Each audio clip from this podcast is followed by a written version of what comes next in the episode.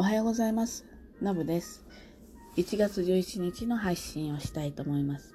今日はですね、鏡開き、そして成人の日になりますよね。なので、え2つのことについてお話ししたいと思います。まずはね、鏡開き。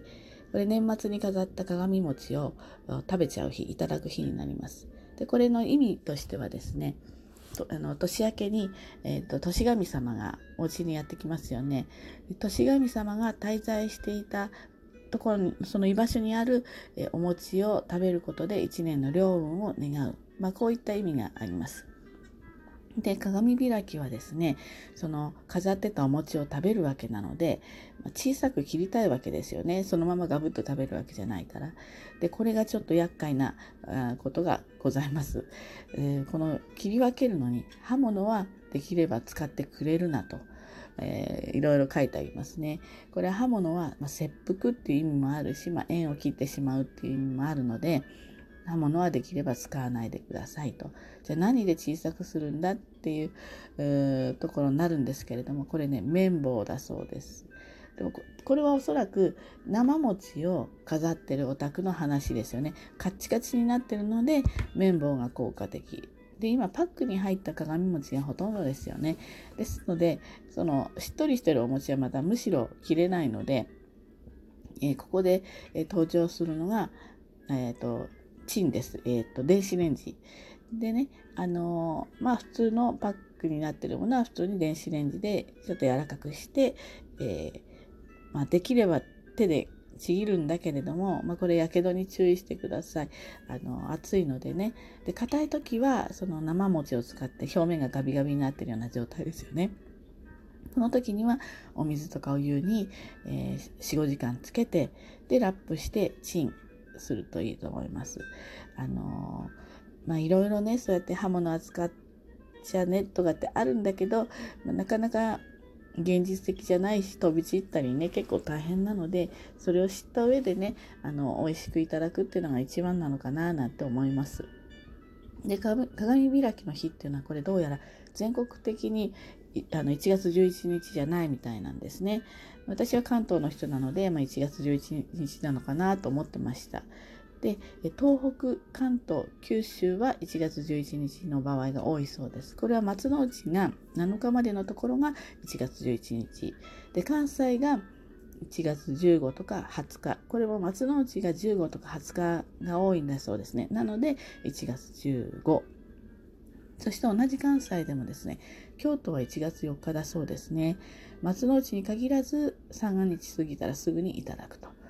ですので、えー、っと、これ私実は今京都でに仕事来てるので、周りのちょっと京都の人にね、1月4日なのってちょっと聞いてみたいなと思っています。まあ、の、今寒いですしね、あの、お餅と、例えばおぞお汁粉かで、ちょっと体温めてね、あの、過ごしていただきたいなというふうに思います。で、鏡開きのお話はここまでです。そして今日はね、成人の日ですね。成人の日はまあ毎年変わるわけですね。この3連休の、あの、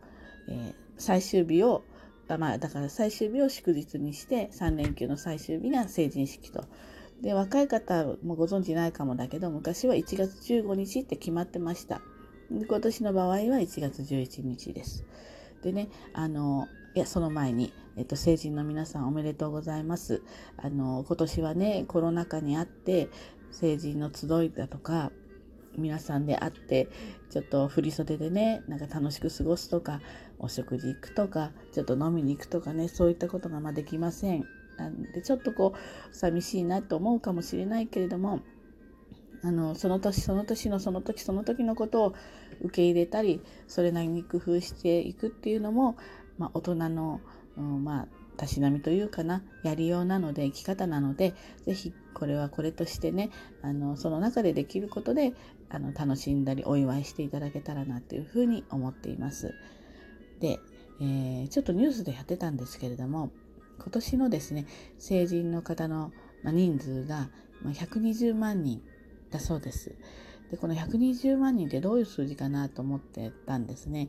で50年前の成人の日ですよね。だから現在70歳ぐらいの方のことだと思うんですけれども、これがですね、240万人いたそうです。つまり50年で半分になってしまってるんですね。まあ、少子化少子化ってね、まあ、普通にあのまあ言われてるわけだけどこういった数字をねあの実際に突きつけられるとうわ半分に減っちゃってるんだっていうふうにあのちょっとこう驚きますよね。でな現在70歳の方々はもう兄弟が割と少ないんですよね。その私の親ぐらいの80代の人たちっていうのはみんなあの5人兄弟とか8人兄弟とかそれ普通だったんですよね。でも70年今の70歳ぐらいの方たちだともうちょっと兄弟数も減ってるんですよね。だからその80代の人たちから見るとまたさらにさらに減ってるっていうことになりますね。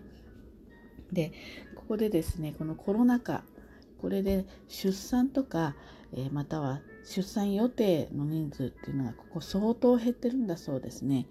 で全体で、え、3割減。この3割減っていうのもちょっと驚く数字大きいですよね3分の2になっちゃうわけだからあの驚きです。ましてや、えっと、大分県と長野県と長崎県って言ってたかなに至ってはね6割減ってるつまり半分以下ですよね。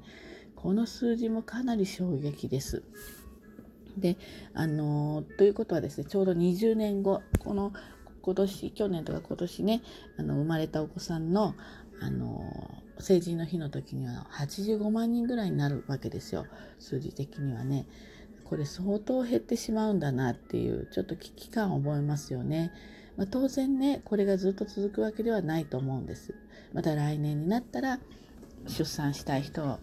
あの人数としては増えてきますしもしかしたらちょっと控えてた方たちもねそこに、えー、またターゲット合わせていくので、まあ、もっと増えるかもしれませんからねちょっとそれにもあの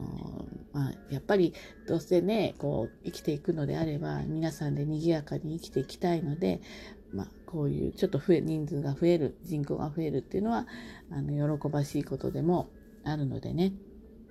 ちょっとそれに期待したいなっていうふうには思います。でほんのちょっと少子化の方に話を進めますと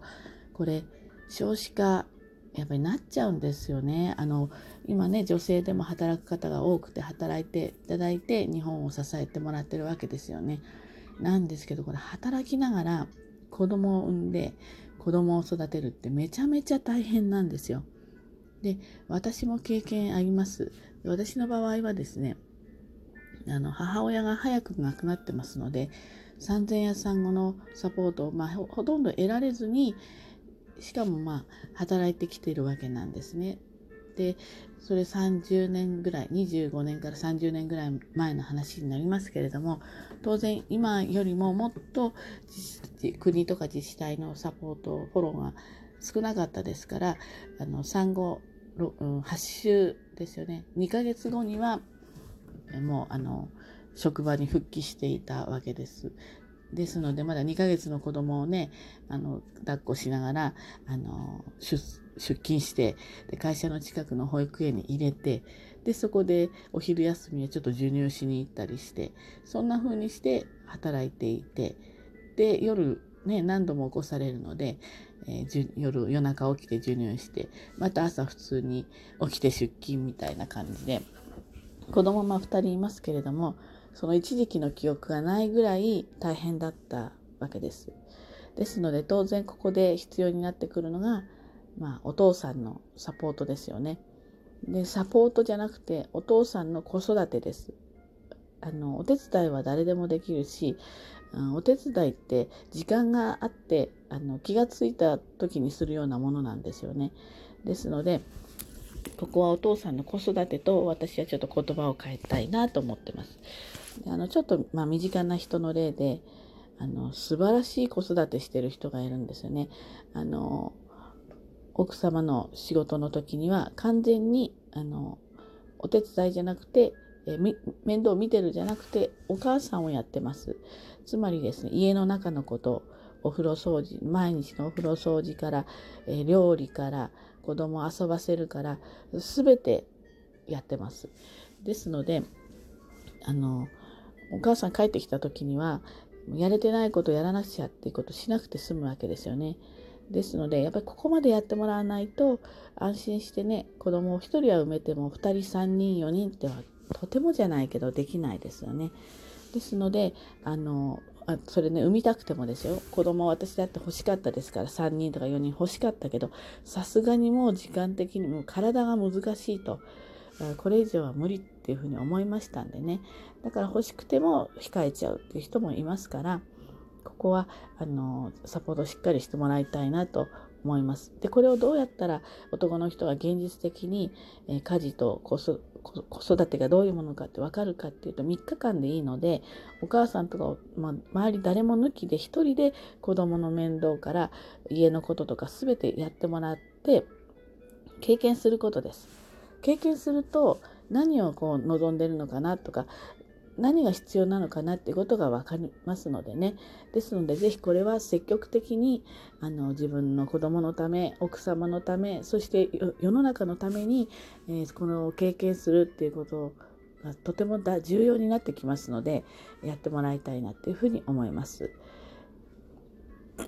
まあ、今ねあの成人を迎えた方々も、まあ、このそんなに遠くない将来ねそういった子供を持つっていう状況になる方も多いと思いますので是非その辺も今から意識しておくっていうのも、まあ、大人としての、まあ、自覚の一つになるのでねあのなんとなく頭の隅に入れといてほしいと思います。まあ、今ね、産前とか産後とかね、あの自治体にもいろいろな補助があったりしますのでね、是非あの